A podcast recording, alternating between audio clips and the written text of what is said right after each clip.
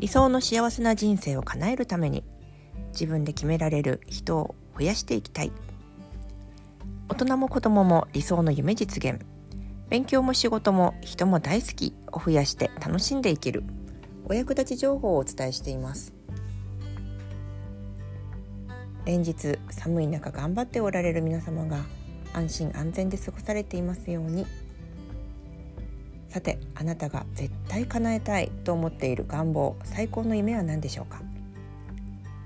連日災害や事故戦争で大変なニュースを見ていて心が痛んでいるのですけれどもだからこそ今自分ができること自分がこの人生でしたいことそれを自分は今できているのかと突きつけられているようにも感じています。いつ何があるのかわからないそんな地球宇宙の中で私たちは生きています。生かされていると言ってもいいのかもしれません。改めて自分の幸せな目標ゴールについて考えてみました。やはり私は自分で考えて行動していくことを決められる人でいたいしそんな幸せな人たちを増やしたいです。皆さんにもできれば小さな子供の頃からそんな風に生きてほしいです。自分の人生を振り返って思うのですが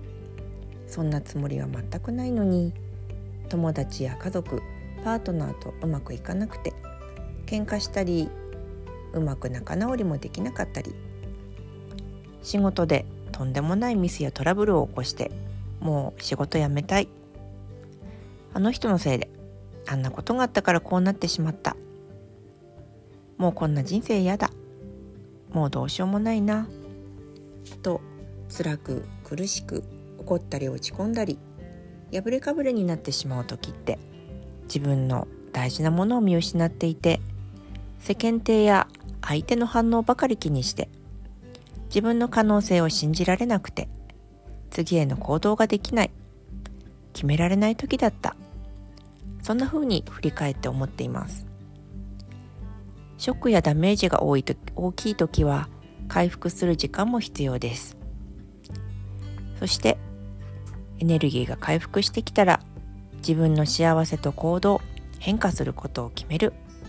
という自分への愛情そして信頼。これがまず最初に必要です。この基本の土台ができていないと他の人たち大事な家族やお子さん生徒さん友達やパートナー地域の人たち。そして世界の救いたい人たちにも愛やお金や支援を送ることが難しくなります。大事なものを見失って怖くてたまらない。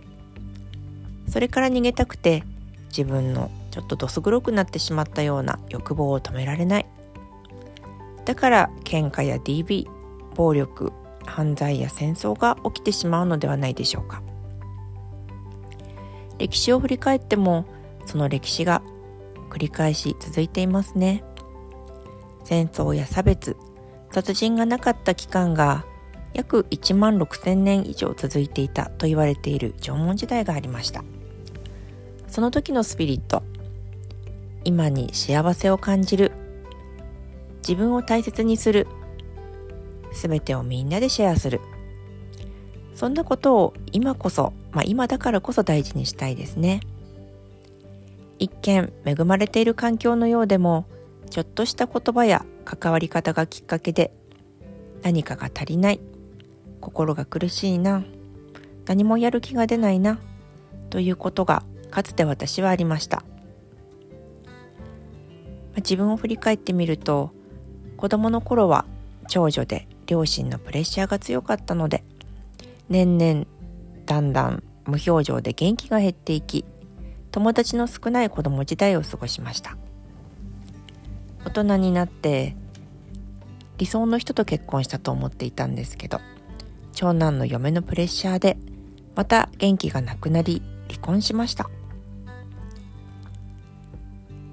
続く病気と手術で流産したり死にかけ体験もして好きだった仕事も退職したこともあります。